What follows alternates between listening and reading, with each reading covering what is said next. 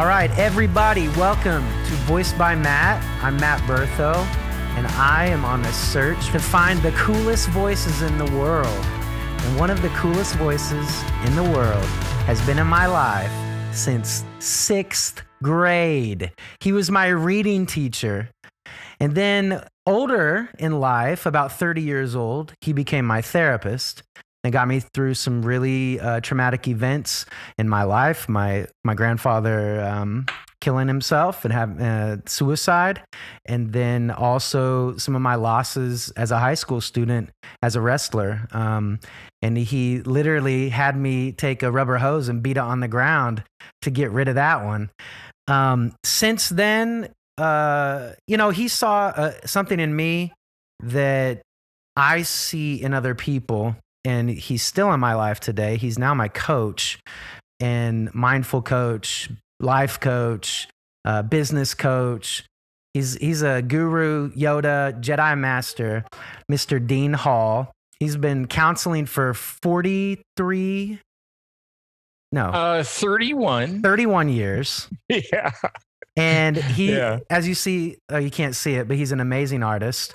Um, he actually was a middle school art teacher for a lot of his life 20 years. And then saw the calling that he needs to help people because that's what he's the best at.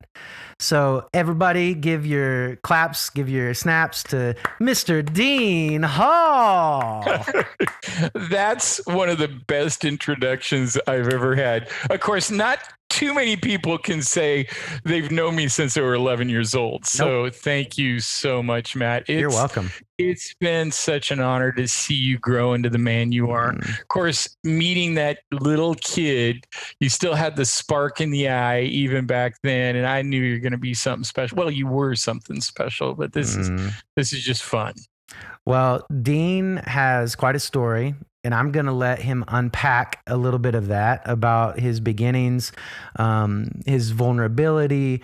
And today's topic is Love Thyself on Journey 8. Journey 8 is an application that I'm a video content maker for.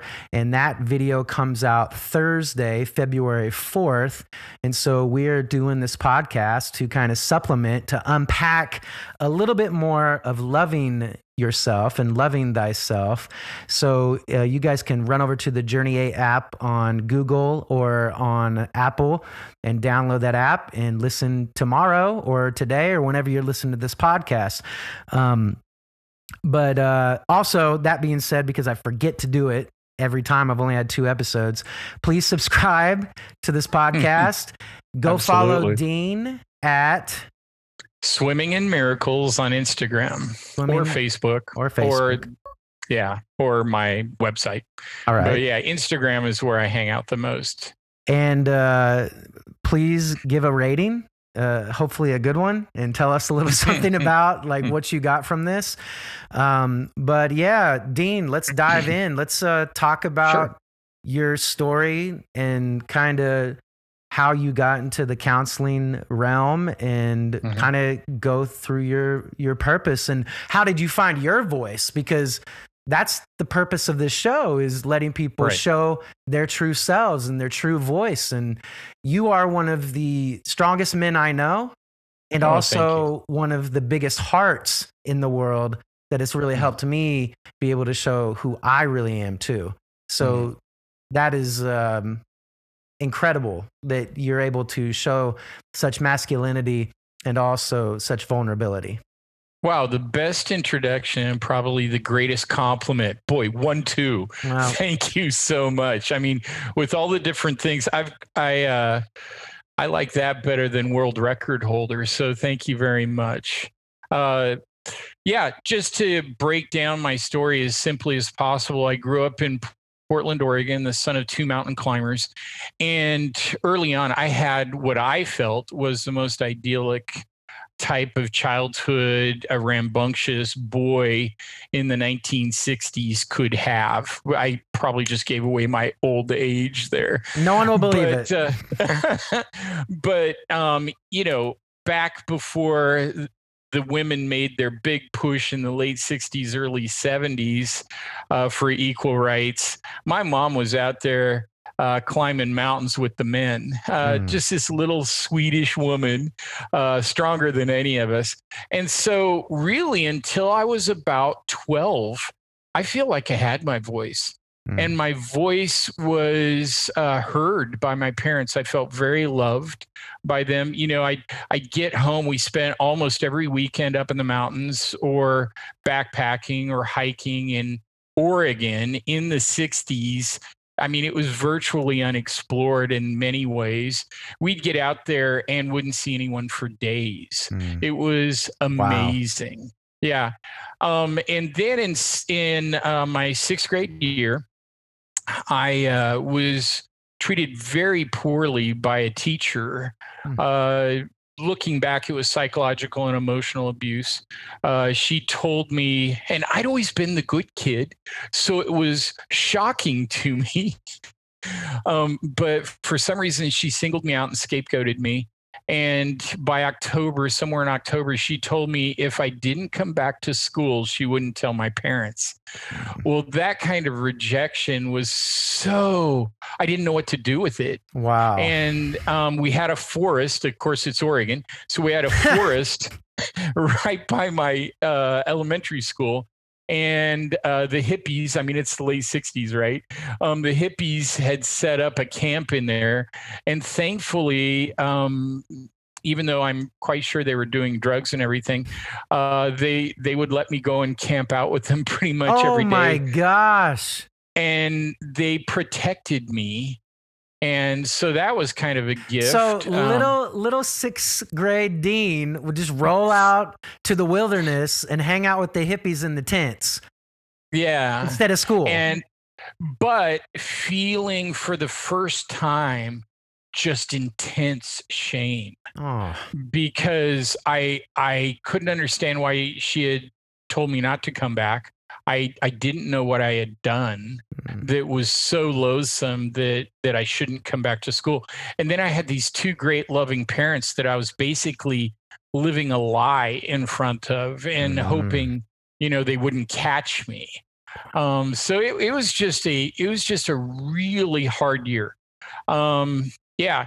And that's when I decided I wanted to become a psychologist.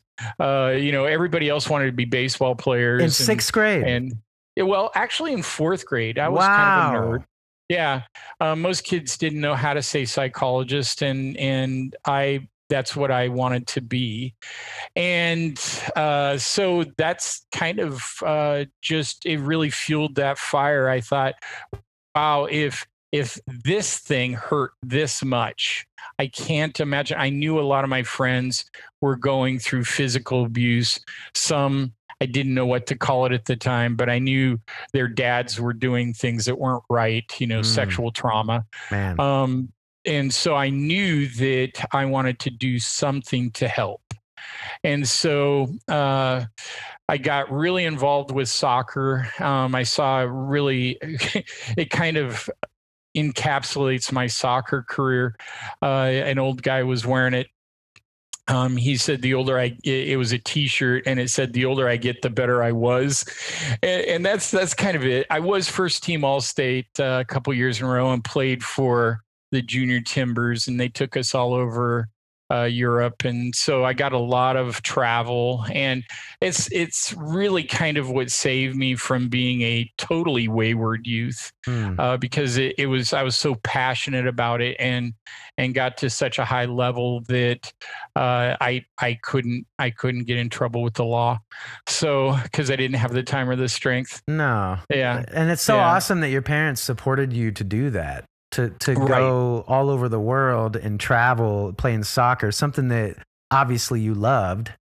Right. Well, and they loved to travel, and they were the original adventurers. My dad was a little heartbroken because he and I, until I was about 14 and soccer took over my life, we thought my life's path was to become uh, a sponsored adventure athlete or a mountaineer because mm. uh, he had some friends that uh, different companies would pay to climb like Everest and that sort of thing. And so that's really what I wanted to do. Uh, but soccer took over, and instead of Everest, on a lark, I had several different soccer scholarships, but I'd always loved church camp. Church camp was my favorite time of year, oh, as yeah. odd as that may sound. Um, and this tiny little Christian college uh, offered me a full ride and told me they had a championship soccer team. Um, and so I ended up going to a tiny little, because I thought, well, I like church camp. So my freshman year, I'll just go to a year of church camp. Yeah, you'll hang out Yeah. and meet some girls Yeah. and jump in the pool Yeah. and play outside. Exactly. Yeah. Right. And to get it all paid for and play soccer too. Um, well, I got there and I I felt like I'd been dropped on the moon. Um, it Oh, no. was it was southwestern Kansas. Hmm. There were no hills, no trees, no rivers, no lakes, definitely no mountains. So It was uh, flat, flat and wheat. dry. Yeah. And it, crazy dry. Yeah. And a culture that was so out of my element going from Portland, Oregon in the 60s to Wow. Haviland, Kansas. Oh yeah. Uh, yeah, it was God's just- It country. was just, yeah. yeah. Because only God wants it um, but uh, yeah, so it was a real, real shock. And I vowed to never go back. And it's a long story. A buddy of mine decided to go back. So I decided to go with him. And uh, the second year, that's when I met this cute little Kansas farm girl and uh, put myself in exile for love. oh man. And so I decided that even though I loved Oregon, I loved everything about it, I loved my family, I loved this girl more. And she said, You know, I love you, but I'm not moving back to Oregon. Um, I didn't go out there, you came here. Hmm. So I thought about it and made that decision and uh, decided the most practical thing to do was not go to graduate school, but become a teacher first. And I never really thought about the sixth grade year being the year that I was abused, but that's the year I naturally fell into teaching. Oh, that's so true. Yeah. And and the uh you know, I being the quick guy that I am, I think I taught there 5 or 6 years before I thought, "Oh, I know I'm so passionate about these kids and trying to give them a good experience and trying to be a good role model and try to keep them safe because I'm trying to save myself or at least make sure they don't go through that." And I want to Yeah, jump because in. it's such be- a pivotal year. Dean was the cool teacher. And I had I had two of the coolest teachers. Mrs. Watson was my homeroom. And then Dean Mm-hmm. Oh. I Hall I think she's way cooler than I'll ever be. and then Dean Hall, I would go through the pod to his place. Remember we we uh one of the first books that we read was Treasure Island. right. How about Right. that? Me remembering my that. favorites. Yeah. Nice. Did Well I read it? Mm, I don't know. Maybe not. Anyway. I think I read it to you. You probably did. You probably did. Yeah, those are good days. And then we'd play Black Spot. Remember oh that? yes. Oh yeah. yes. Yeah, out of Treasure Island, you know, if you got handed the black, spot, you were marked Oh, for death. So, I remember yeah. my buddy Dirk. He did not want that. He did not Yeah, want that. He wanted. He'd give it. A, he wanted to give it to somebody, but he did not want but that. He didn't want to get, he no, you don't want the black spot. no. Yeah. Yeah. Yeah. Straight out of Treasure Island. That's Heck funny. yeah. Hadn't thought about that for decades. Yeah. Yeah. And so uh, taught for 20 years, but after about seven years into it, I remembered my calling of wanting to be a psychologist and thought, you know, seeing the brokenhearted kids, the stressed out teachers, the overwhelmed parents, I thought, okay, this has been good, but my original calling was to become a therapist. And so that's when I went back to Friends University. And uh, for 13 years, I taught during the day, ran home at about four, got a quick nap, ate a little bit, and then worked many times till 10 at night. And you coach soccer. Yeah. During my graduate school days, two years out of my graduate school, I would teach all day, then coach soccer, then run all the way up to Wichita and study or do what I need to do, and then do it all over. For three years, I gave up one full night of sleep uh, just to make it all work. And there were many times where I would get maybe one hour of sleep for four days. Mm. One time I did it for 10 days and uh, I realized that's that's stupid because I started not hallucinating, but really losing my sensor, and uh, mm. thought, oh, yeah, I've I've been up too long. So finding yourself and finding your voice obviously was a giant journey that is just kind of beginning the uh, wavy rough parts coming up right. in the story. Right. And right. i just you know I, I think that a lot of people especially with the coronavirus and the uncertainty of the coronavirus um, it's been hard because we've been with ourselves so much. Right. And and and with families in close proximity so much. So, you know, as a marriage and family counselor, uh, uh, uh, you know, a guy that has taught me hypnotherapy, you've taught me about energy, you've taught me about my voice, you've taught me uh, about how to love myself and how to find my worth, right? Mm-hmm. Mm-hmm. Kind of go go to the rough patches and tell them, uh, you know, how did you deal with that? Like how how did that affect you? What it, what what you went through? Because you know this having having the courage to own our greatness, to own our worth, is hard work. Like putting right. the work in every single day, which you did, and and that's why you've had such great success now is because you put in all of those years of hard work um, and kind of undercover because you you did it. You were a teacher during the day, and then superhero, you know, therapist at night, hmm. and then eventually, eventually, you got to turn into superhero therapist completely.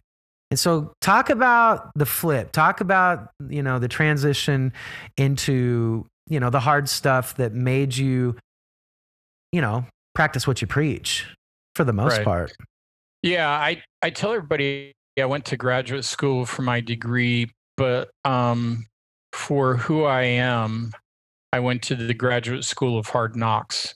Um, uh, and I, I knew that suffering was a part of my uh, a part of life, and that it's really the way in which you truly grow. That that um, the the power inside of you is galvanized when you suffer and uh, I, I, felt like I'd suffered a little bit.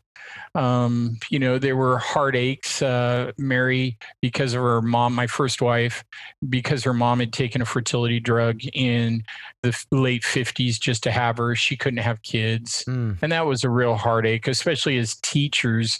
We watched you know teenagers uh, get pregnant at one time Ark City, the city that we met at, had the highest per capita um, teen pregnancy rate in the 90s of any place in America. So yeah, that was we, that was we joked about that a lot. We joked about that a lot. We thought that was hilarious back yeah. in the day. Yeah, not, not teacher, so much. Not so much. As a teacher, and especially one dealing with infertility, it, it, it was really hard to watch no. um, and be surrounded by. And so I had those kinds of things. And then building a business uh, can really stretch you sometimes. Uh, but it, it really started in 2007, just a, a couple days before the start of 2007, right before Christmas, a couple days before Christmas, I was diagnosed with leukemia. And at first, they only gave me about six weeks to live mm. because I had features, the oncologist had never seen it. I had features of both acute and chronic leukemia. And he said, if this doesn't, if this doesn't stop because it's it's growing almost exponentially there's nothing we can do and you you've probably got a month maybe two Man. Um, and at that time, my daughter, we'd been fortunate enough to adopt a girl, and and she's just the light of my life. And she was 14 at that time, and I couldn't imagine leaving my 14 year old daughter. Um, 14 year old girls need their daddies. Mm-hmm. And so I just thought, man, I, have got to find a way. Well, I cleaned up my diet, did a bunch of things, faced it, was really, really sick for a year. And then just kind of came back and got it, it, went to chronic. So I had chronic lymphocytic leukemia, and the numbers all went in the right direction. By 2009, I'm really rolling again, doing well. I'd written a book uh, teaching girls how to protect themselves from date rape, and it was starting to do well.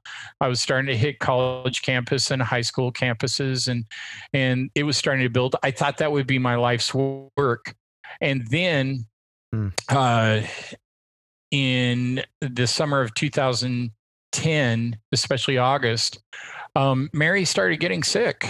And then toward the end, her face dropped. Mm. And um, she started losing her feeling. So we took her in for a brain scan. Come to find out that she had the largest tumor uh, the brain surgeon had ever seen.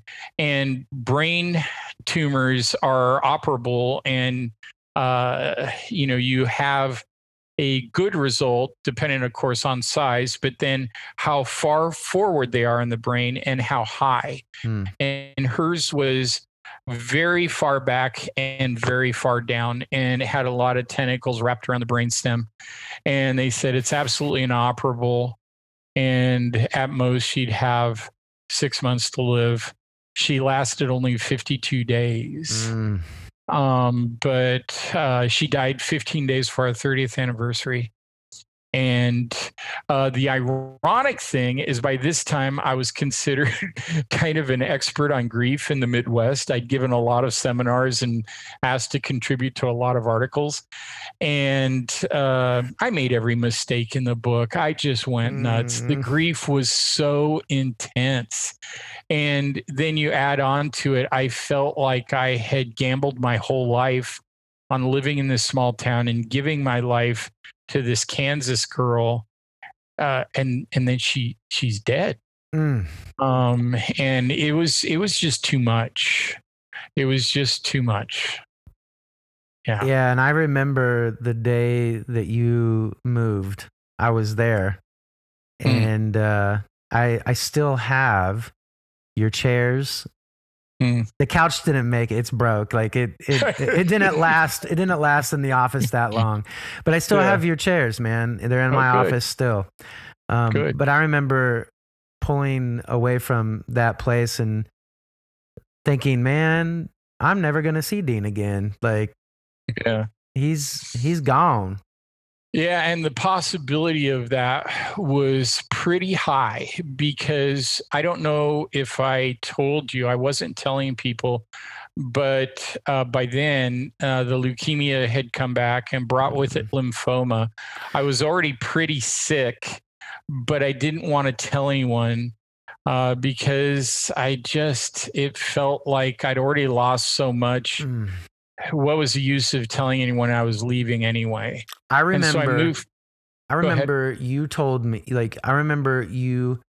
I texted you because I needed help. Mm-hmm. Mm-hmm. I remember we Skyped, and mm. I was I was up in upstairs in my my room, in one of my rooms, and you were on this little apartment, like talking to me, and yeah. you were telling me about how you're going to go down to um, San Diego, I think, or down in right. California to to right. meet with um, an expert. And mm-hmm. that was that was like the first moment that you told me like things are not very good. Right. Yeah, I um I got so bad that I got down to I'm I'm six one, six one and a half. And right now I weigh about 218. It's kind of my fighting weight. Um, and uh, don't have a very high percentage body fat. Um, don't know what it is right now, but at the time, I was down to 158 pounds. Oh my um, gosh. Um, the biggest thing on me were my lymph nodes, I remember particularly that. around my jawline. It made it hard to turn my head. And then I had under my right arm what my oncologist lovingly called my hockey puck. it was literally the size and shape of a hockey puck. Couldn't put down my right arm. And I was just really sick and I was so sad and so depressed mm. that I didn't care. Um, I just didn't care anymore. And there was one day where I was, I got up and I, I was just living in a dark little duplex. It was weird to be 53 and renting. Mm. Um, and I'd, I'd worked so hard, I'd built up kind of a mountain of money that would have uh, lasted me pretty well the rest of my life. Um, and part of my loss was Mary's doctor bills, my doctor bills just wiped all of it. It was all gone. And I mean, it goes fast when you're, you know, almost dying three or four times, four times, um, and in ICU, and your insurance isn't paying for it. And so I paid it all out of pocket. Um, yeah, and and so that was gone too. Everything was gone.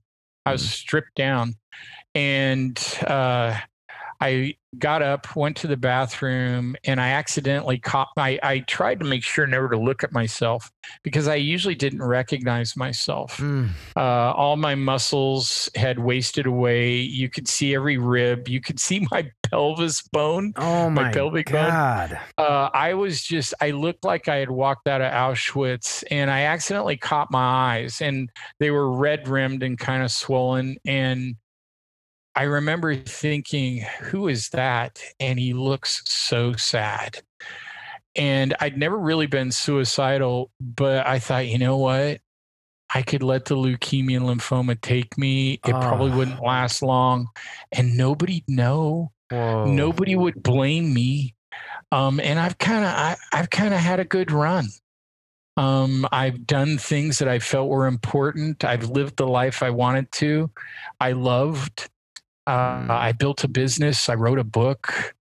I think I'm done. And then it hit me. My daughter, it was 21 at the time, had just lost her mama. I thought this is an entirely selfish thought. Wow. I cannot do this. And if I can't live for me, I got to live for her. Mm. And so that's when I decided I got to come back and I got to find my voice and I don't uh, know if many of your, probably a lot of your listeners have read Viktor Frankl's Man's Search for Meaning. He was the uh, Austrian uh, Jewish psychiatrist that uh, ended up in Auschwitz. And he had a, a terrible experience there, but he found those that lived just by watching those that live held on to a dynamic purpose. Mm. And in my practice there in Kansas, I'd found if I could get people to attach passionately to a purpose, yes. they'd come back to life. And so I started asking, who am I? How can I love life and love myself again? It uh, basically, without using these words, Matt, I was asking, find my voice. Mm-hmm. And uh, the first thing that happened was uh, August of 2013. Well, I want to go I'm back. In, I want to go back one sure. second. I, I, think it's sure. important to just reframe what you just said right there because it's something okay. that I'm I'm diving heavily into with with my research in life is about mm-hmm. the power mm-hmm. of the voice. Um, right. You said those words again. Say say them again. I I want I want to find my voice. I I want to find my voice. I want to find a purpose, find who I am, and find a way to love life. Now I'm I'm curious because I've never asked you this question. Did you yeah. say those words out loud? Uh, well, I was by myself. Yeah. And had been pretty much alone. Uh, every now and then, Bree would come visit me from college about once a month or so. And one of the things she noticed is after I'd lived by myself, I'd never lived by myself. Wow. I went from the college dorm to being married. Right. Never and from my parents to the college dorm, I'd never lived by myself. And uh, she found that one of the most annoying things was I talked to myself a lot. So I'm probably pretty sure I said them out loud. Well, and the other thing that, that I want to mention to everybody listening is I, hope that you guys heard his burn or his passion was his daughter. And and mm-hmm. it's and what's really awesome about that is it's not blood, it's his adopted daughter that he loves like his own. Like it's and it right. is his own. Right. And she what's is. really cool mm-hmm. about this too is I felt when you said that whole thing, there was a sense of surrender. Mm-hmm. Like there was a moment where you were like, okay, I I don't I don't want to look like that. That's not me. I got to find myself. I got to find right. out who I am again. Right. Go ahead. I just wanted to make and that point. So, two things. Well, the first thing I started doing uh, is asking the right questions. I realized, you know, the brain by its very nature has to answer every question we ask. And I knew that. And so I started watching the questions I'd been asking for the last three years that had made me sick and so miserable I was dying. The most uh, critical one was why me? Huh. And you're never gonna you're never gonna get a good answer to why me. It's just going to lead you more into victimhood and powerlessness. Yeah, it's just like a giant circle. Just why me? Why me? You're not going to answer it. No. Well, you're going to get answers, but they're really awful answers. Yeah. Yeah. And so I changed it at first to why not me? Hmm. And uh, then I started asking uh, God, the universe, life, whatever you want to call it. I just started prayerfully asking, what was I born to do? Hmm. What if I do it even if I die trying, because at this thought, at this time I thought I probably will die trying, whatever mm. I try. Uh, even if I die trying, leaves my daughter with a legacy of courage and hope. Mm. And wow. and so I just started asking, Man. thinking, thinking that I'd get an answer in a couple days. Um, three weeks later, and it was still crickets. But I'm stopping, forcing myself. I even put a chime on my watch and then on my phone random times during the day. So I'd stop five times a day, quiet myself, and with all my heart ask, What is my purpose? What was I mm. born to do? And nothing. Uh, so I, uh, the first thing that happened was I opened up my laptop. I thought, well, if nothing's coming from the universe, I think I'll binge watch Netflix. um, so I'm, I'm opening up to binge, and there on the Yahoo homepage, they sometimes put famous quotes. And there was a quote from Albert Einstein. It said, There are only two ways to live your life. Well, that got my attention because I was searching You're for a looking. new way to live yeah. my life. Yeah. There are only two ways to live your life. One is as if nothing is a miracle, the other is as if everything is a miracle. There we go. Well, in my broken, wounded, sad, sick state, it pissed me off. And so I cussed Albert Einstein out and slammed my laptop shut. And I'm like, that little blankety blank, yeah, yeah, blank, yeah. blank doesn't even know this kind of pain. Easy for you to say, Albert. Mm. Um, actually, cussing out loud, I do know I was saying that out loud. And then I thought, oh, I hope I didn't scare my duplex mate. Um, He'd probably be like, was, "What is you talk? What are you talking to Albert Einstein, man? He is way long gone. He is not here. This guy's lost it." It probably would have thought so, uh, but it's what I call a Velcro quote. It just it just fastened itself to my heart and mind. Mm. And two days later, I'm still chewing on this thing, and it, it had gone from being really pissed off to a bit curious to thinking, wait a minute. Yeah this might be the answer I've been looking for. This might be what I've been praying for. And I'm, but it seemed so ridiculous. Everything, everything is a miracle, really, Albert? And then it occurred to me, oh, maybe Albert Einstein was a little smarter than me.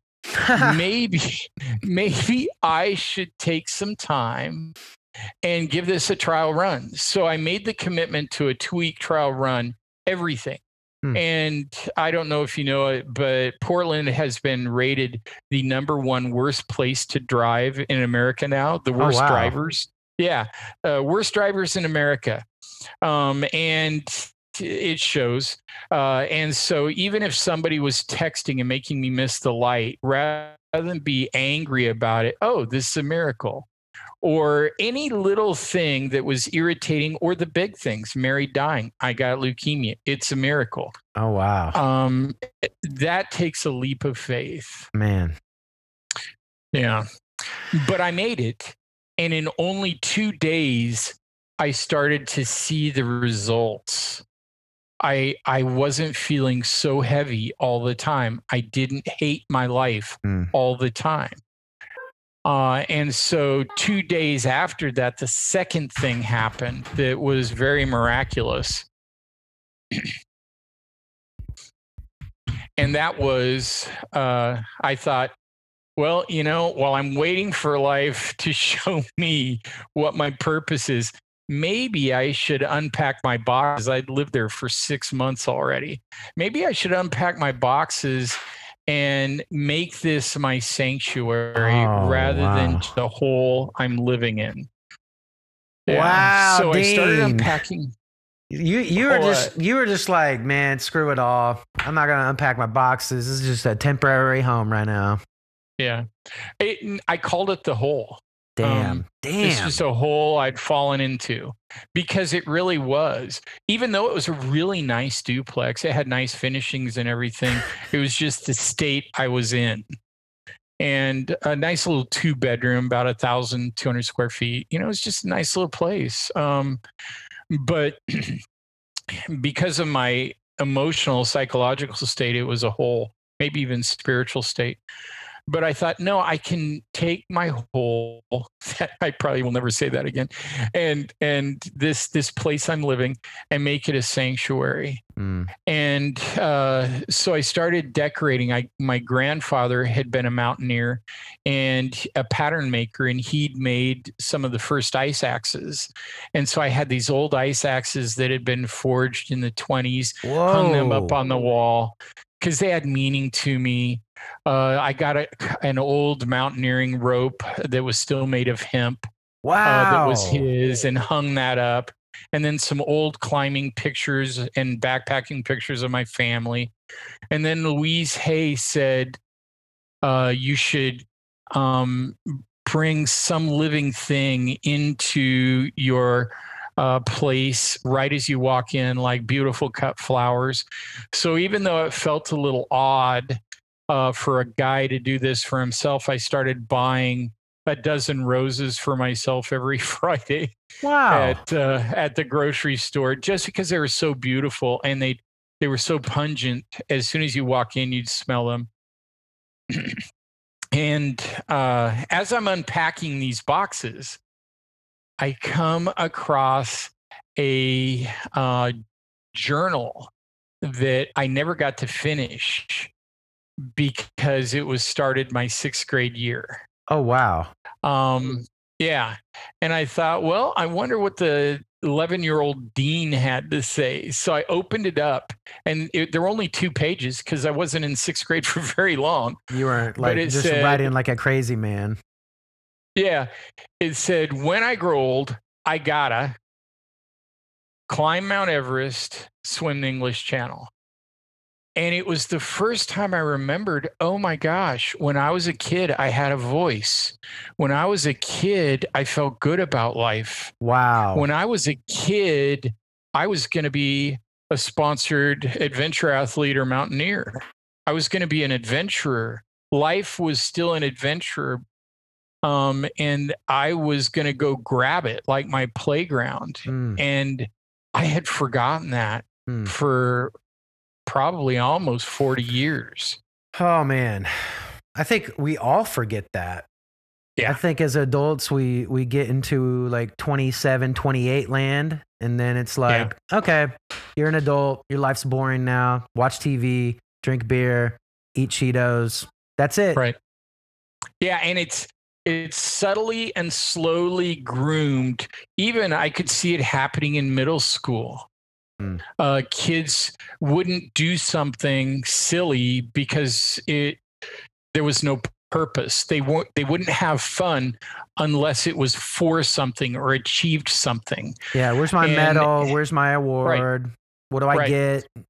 Right. Yeah. And and so they were losing their zest for life and even a bit of themselves in their voice. Mm. And so it sparked something in me and I remembered who I was. And I thought, you know what? Before I die, I'm going to do these things. Oh, probably can't climb Everest. Number one, I don't have the money, and I know it costs you know ten to fifteen thousand bucks. Number two, with my but I can find that, but with my leukemia right now, um, my blood doesn't process well and my immune system's wrecked. And so climbing at altitude, the highest in the world, um, probably not going to work. But I can swim the English Channel. Yeah. And every time I think about it, it just would light me up.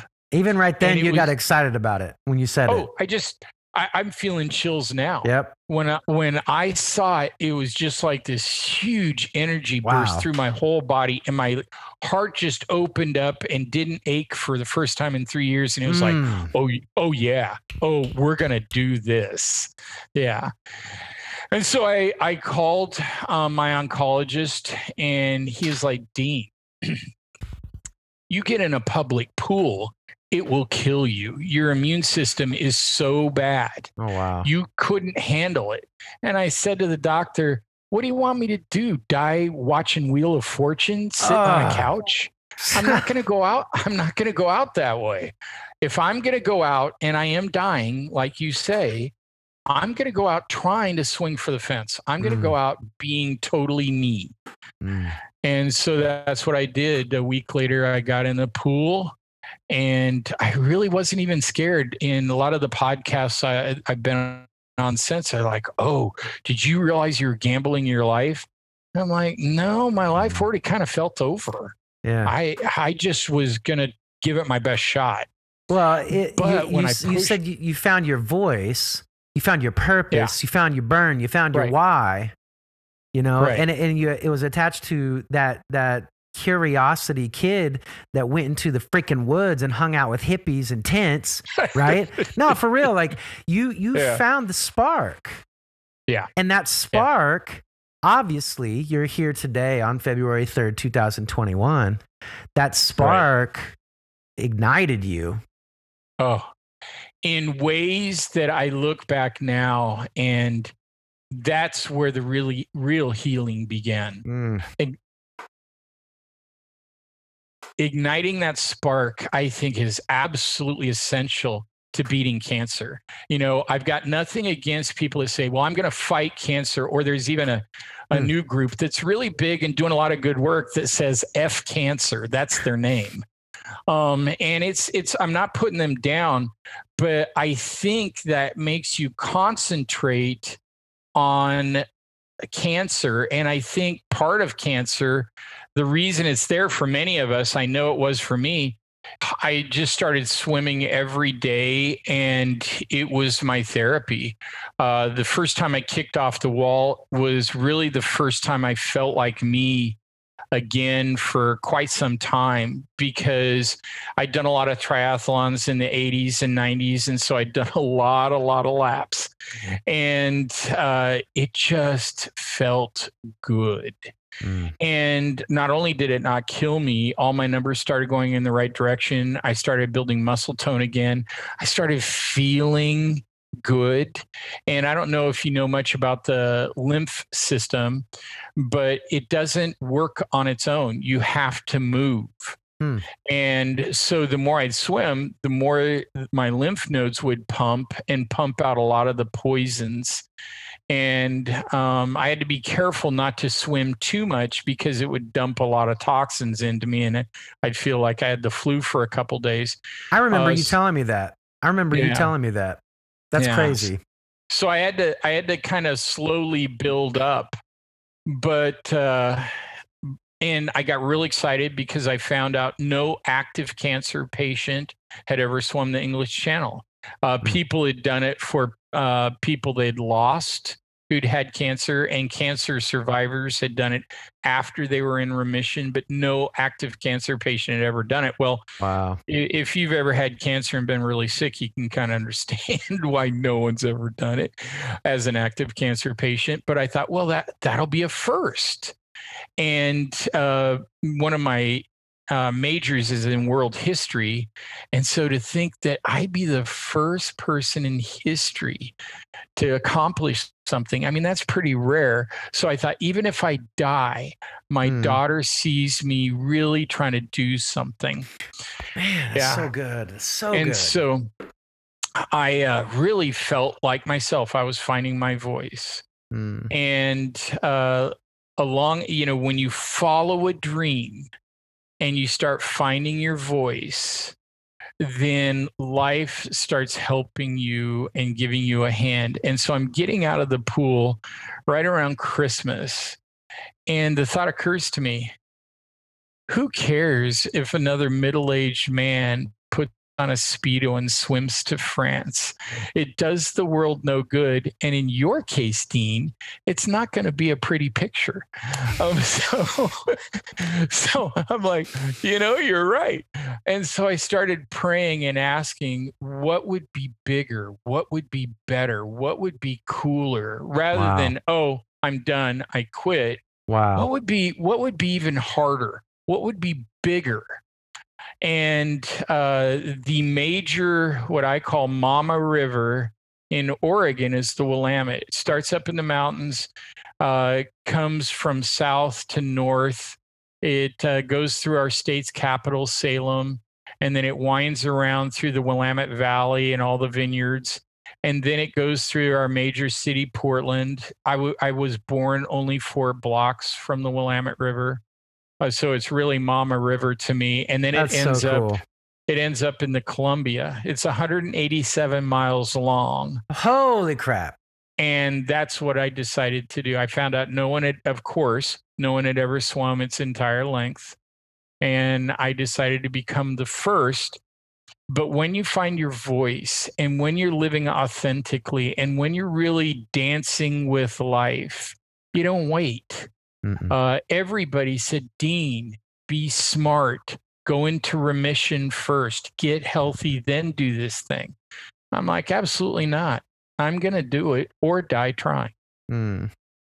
So, June of 2014, June 3rd, I got in the river and swam for 22 days in 40 degree water usually uh, averaged about 10 or 12 miles a day.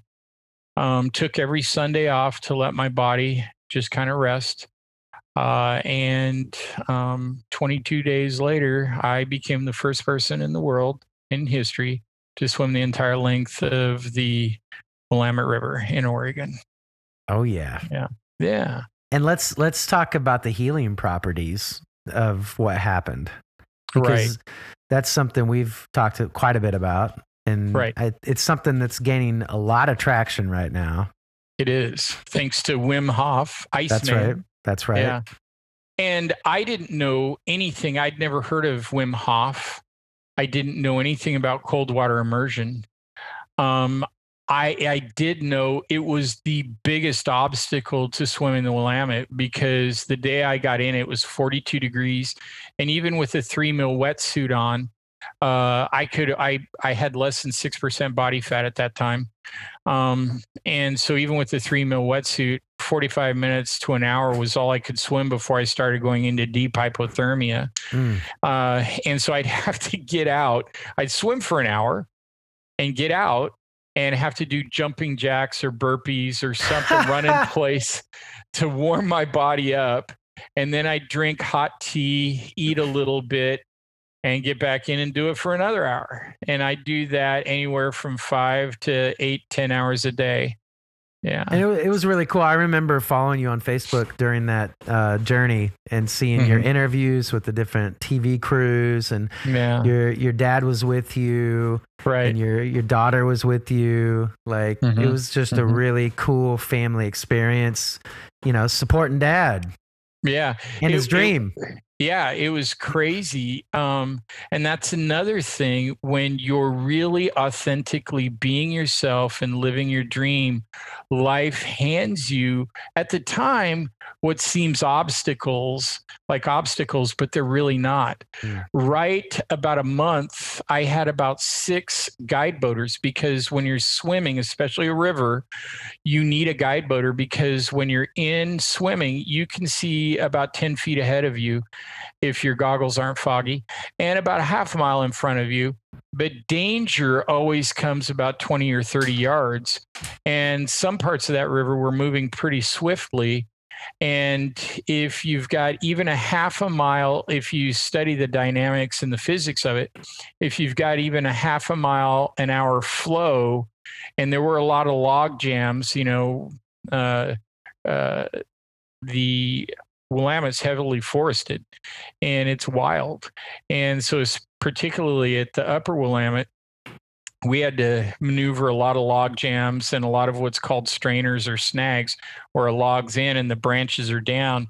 And if you get sucked under or you get pressed up against the log, it creates about 2,000 pounds of pressure. You're not mm. getting off of that. Nope. And so there were some real dangers, and you need a guide boater.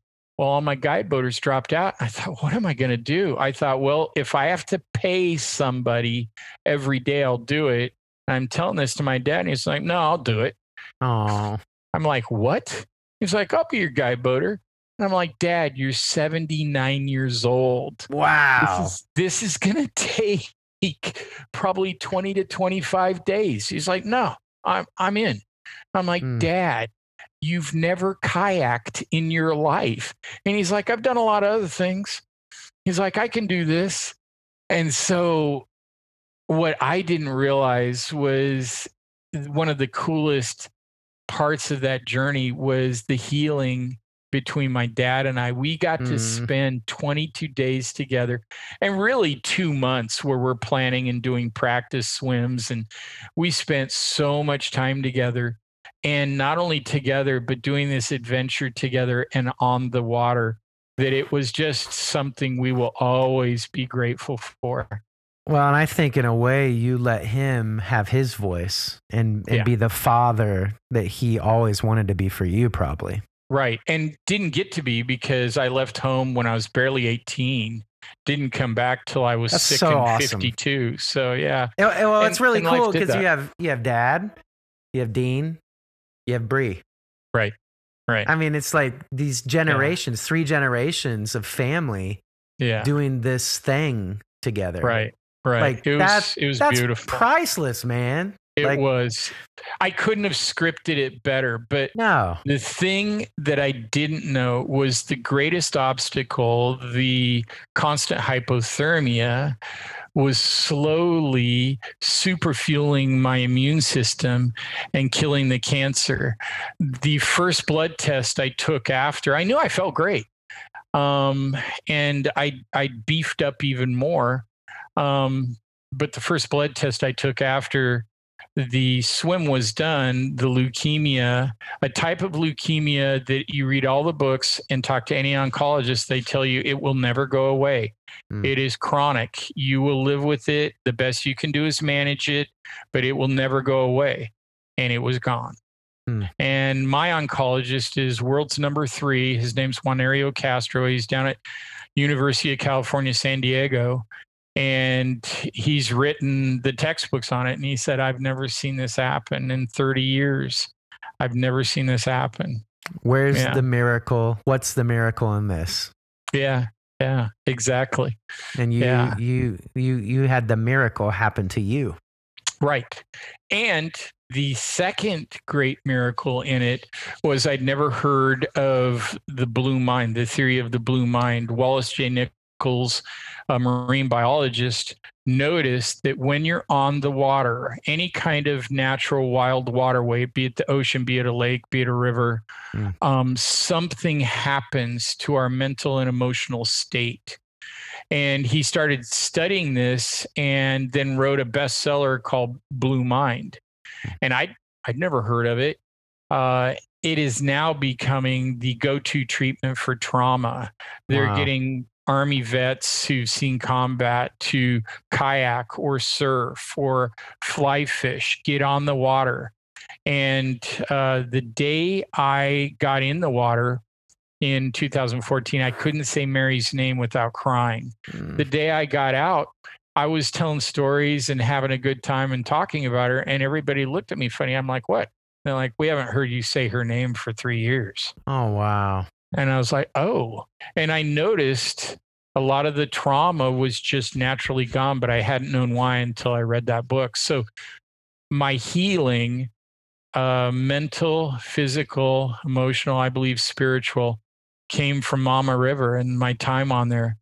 I believe if you follow a dream, if you make your greatest pursuit to love yourself, to love life, to find your purpose in your voice, naturally the outcome of that is life will lead you to healing.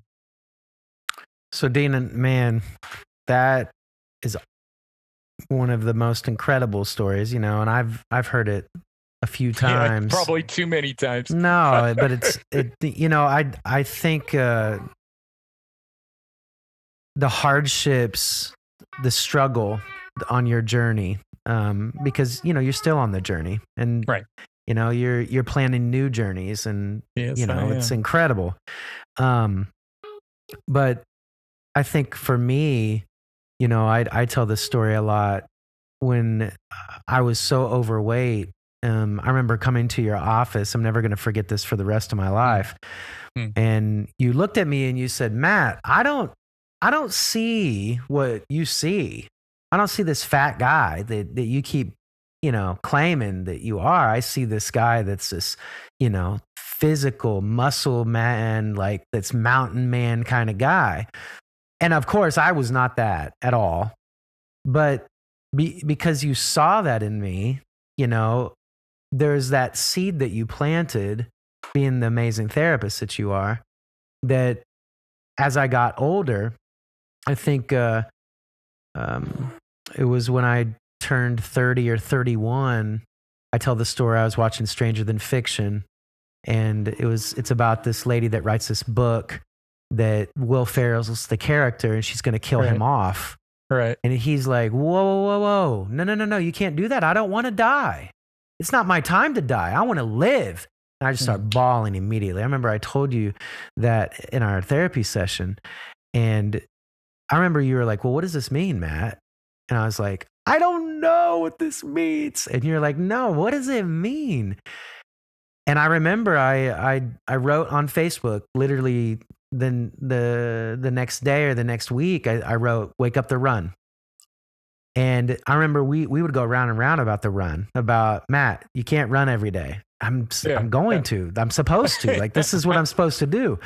And you know, now I'm this is crazy, but again, where's the miracle in this, right? Right. Right. So I lost my father June 20th, and you mm. helped me tremendously through this. Mm. But I think we've talked about this. If we haven't, this will be fun to say out loud on this podcast yeah. to you. Because on June 20th, 2021, it will be 10 years of me running every day. Wow. So June 20th, 2020, my father passed away. June 20th, 2021 will be 10 years of me running every day. Every day. Boy, talk about proving me wrong. Nicely but done. what I'm what I, what I want to say is that internally we have this spirit, this mm-hmm. voice, this intuition, mm-hmm. this God, right. the universe, energy, mm-hmm. frequency, whatever you want to call it, but it's this right. tug, this pull. And mm-hmm. for for you, it was like the universe had to slap you around a little bit or a lot. A lot. and go through hell and mm-hmm. the worst things potentially a human could go through mm-hmm. losing a spouse, yeah. getting cancer, dying yeah. almost four times, and then taking on something that you probably, because you didn't say it, but I know it's with this kind of a challenge, you had to be a little scared, a, a little yeah. bit. Sure. Yeah. Every day it was scary.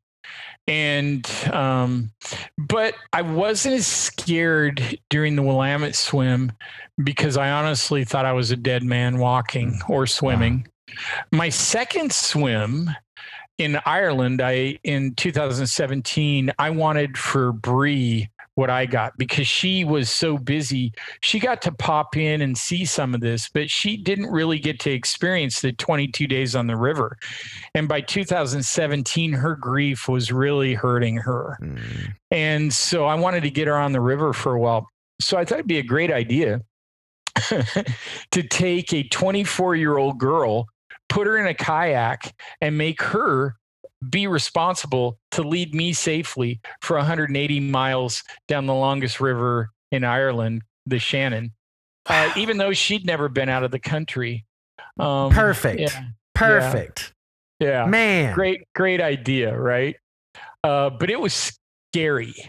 And at this time, this is when I was scared because I put us in such harm's way. And it was so much more difficult than swimming the Willamette because almost every day we had a 20 to 25 mile an hour headwind. And we encountered a series of lakes, two of them so long and so wide, they're considered inland seas. Oh my and gosh. Many people die on them every year. And we got blown off of them several times. So that time I was really scared. Mm. Uh, and because I was scared that I was not only going to get hurt, but more importantly, that I was putting her at risk. Um, so, yeah, that's when I really decided that uh, the best way to beat fear is to first love life.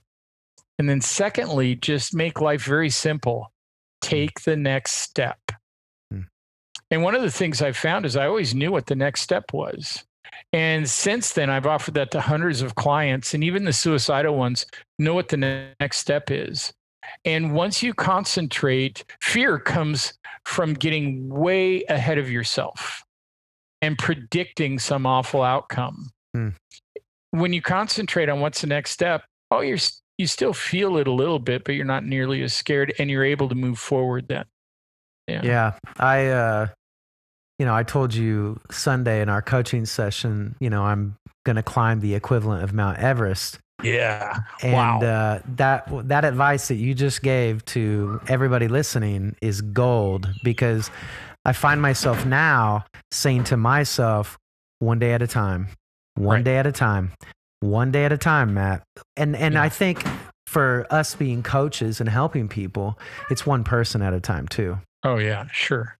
Right. Um, so, man, Dean, do you have some tactics that you would like to share in this uh, short amount of time that we have left with the listeners to kind of help them um, embrace their voice or if they're going through a struggle to know that it's a part of the journey? Um, i right. think you know a big hot kind of thing right now is not having expectations. Yeah. Um, but and that's hard for many people to differentiate from goals because goals are real golden expectations. Um, so it's pretty hard, especially when you're down in the pit like I was, to differentiate the two. Wow. Um, and so I'm I'm not as big a fan of that. What I am a big fan of, and it's been a hundred percent, Matt, for anybody that needs to learn their voice uh, and to change the way they look at themselves is to do what I call create a courage timeline. Go back as far as you can and look at every time you've ever been scared, but then found a way to follow through and that takes that follow through took courage. And what happens is the subconscious is kind of crazy. It will only concentrate on what you're concentrating on. It will delete all other information. And what i've found in the 31 years that i've been working as a therapist is we all have this legacy of just solid courage. I mean, it can be as simple as I was in the second grade and I had to stand up in front of the class and I was scared to death, but mm. I did it and I showed my pet turtle. Okay. Yeah. You know, that kind of thing. And so you mark that down and and you you know maybe there was a time your parents told you not to do something but you knew you just had to not something bad but you know they told you not to go to college or not to do this or not to go out with this person or whatever and you did and it turned out well.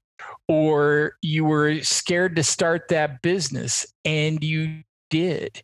Even if the business failed um, you were scared but you did it and mark those down. And what I've found is people will find they've got scores and scores of times they had courage to take that next step. So that's the first thing is is recovering your legacy, kind of retrieving your voice. Yeah, I love that. And then the second one is just follow your dream. Mm. Have and it and most of the time a, a big dream will equally you know it's big enough when it equally excites you just lights you up like that rush that was in my heart just when i thought yeah. oh i'm going to swim the channel and terrifies you a lot of people that i meet if they get a dream that terrifies them they think, oh, I've got the wrong dream. Nah, it's supposed to scare you. Yeah. Yeah, I've heard you say that to me many times. Nah, mm-hmm. Matt, mm-hmm. are you are you sure about that? Mm-hmm. I'm like, mm-hmm. oh mm-hmm. man, here he comes. He's coaching me up. I feel it. It's coming. Yeah. Man, you guys, like Dean's gonna be back on this podcast for sure because there's so much value that Dean has that you know, oh, he thanks. scratched he scratched the surface, guys. Like he mm. he uh if you're looking for someone to help you with your voice, reclaim your legacy, Dean Hall is the guy. Um oh, he's got a you, lot man. No, it's true. It's I mean, mm. you know, this is about finding your voice. I mean, I love listening to Dean talk. We've joked a couple times that his speech pattern reminds me of JP Sears, the comedian. and I think it's just because JP's from the Portland area, I think. Is he? Okay. Yeah. And uh but man, Dean, you're brilliant. You're a genius. You're a man's man. And I know that uh, Dean and I have been talking about some cool opportunities coming up in the future, spending some time with Dean and I on yeah. a, a, couple events. And so Absolutely. be looking, be looking out for that. Um, is there anything that you want to leave the audience with tonight? Uh, some encouragement about loving themselves, about mm. embracing their inner truth of who they mm-hmm. really are? Mm-hmm. Mm-hmm. Yeah, absolutely. I can promise you that it doesn't matter how many times you failed, how awful your life has been, how much you think you don't have to share with the world. Uh, those things are absolutely wrong anytime I have ever worked with anyone that they've had the courage to just try and move forward and find their passion again, if they don't quit, they find it. And then not only do they find it, they become passionate about it. And that passion heals their minds and bodies and adds so much to the world we live in. We all have something we were born to do. Mm. Find yours, find your voice. Oh, that's so good. That's so good. Yeah. Well, everybody, uh, this was an awesome, awesome, awesome time spending time with my coach, Dean Hall.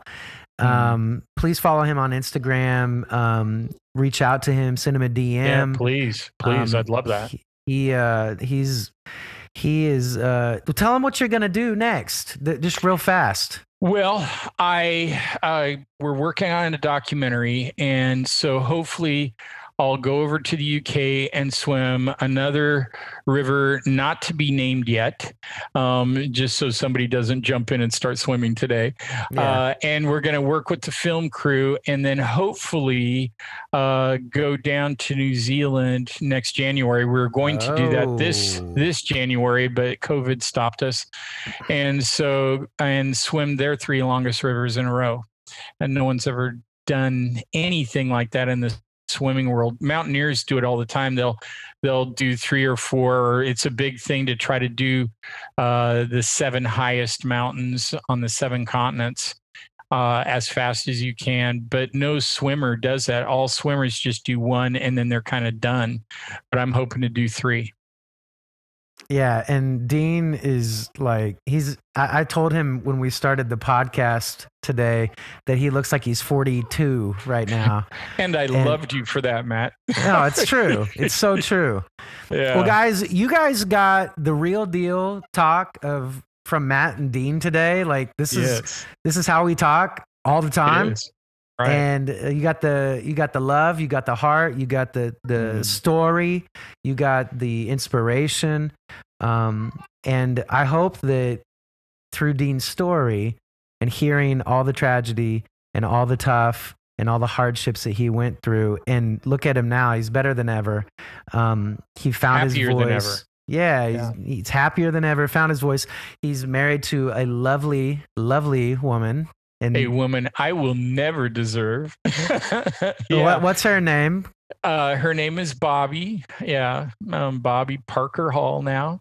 Yeah. Got married uh, just a little more than four years ago. I thought I'd never fall in love again. And then, when uh, this beautiful fitness model and yoga instructor and personal trainer acted interested, I had to give it a shot. And yeah. luckily, I found out she's way prettier even on the inside than she is the outside. So I'm well, a very they, fortunate man. What a what a power couple too, man. Like you got mm. you got this lady that, that helps people get their health back, and mm-hmm. you got you mm-hmm. that helps them get their mind and spirit right. I mean, it's like the best combo right. ever. Right. Um, yeah. So again, we could talk for probably another hour, but Easily. we gotta we gotta wrap this up because sure. I got to go to bed in a little bit. Oh and, wow! Yeah, well, you know of that. Of course, yeah. Um, but this is voiced by Matt and it, Dean Hall. Follow him on Instagram. Swimming in swimming with swimming in miracles. In miracles, swimming mm-hmm. in miracles. And now you know mm-hmm. why swimming is in that title and why mm-hmm. miracles is in that mm-hmm. title. Right. I just figured that out right now. and actually, it has nothing to about swimming, the reason I entitled that was before I even swam the Willamette. I believe that once you start looking for miracles in your life, you there's so many around you every moment of every day that you're just swimming in them. Mm. So that's where that name oh, came from. Wow. Dude, that's yeah. even that's awesome.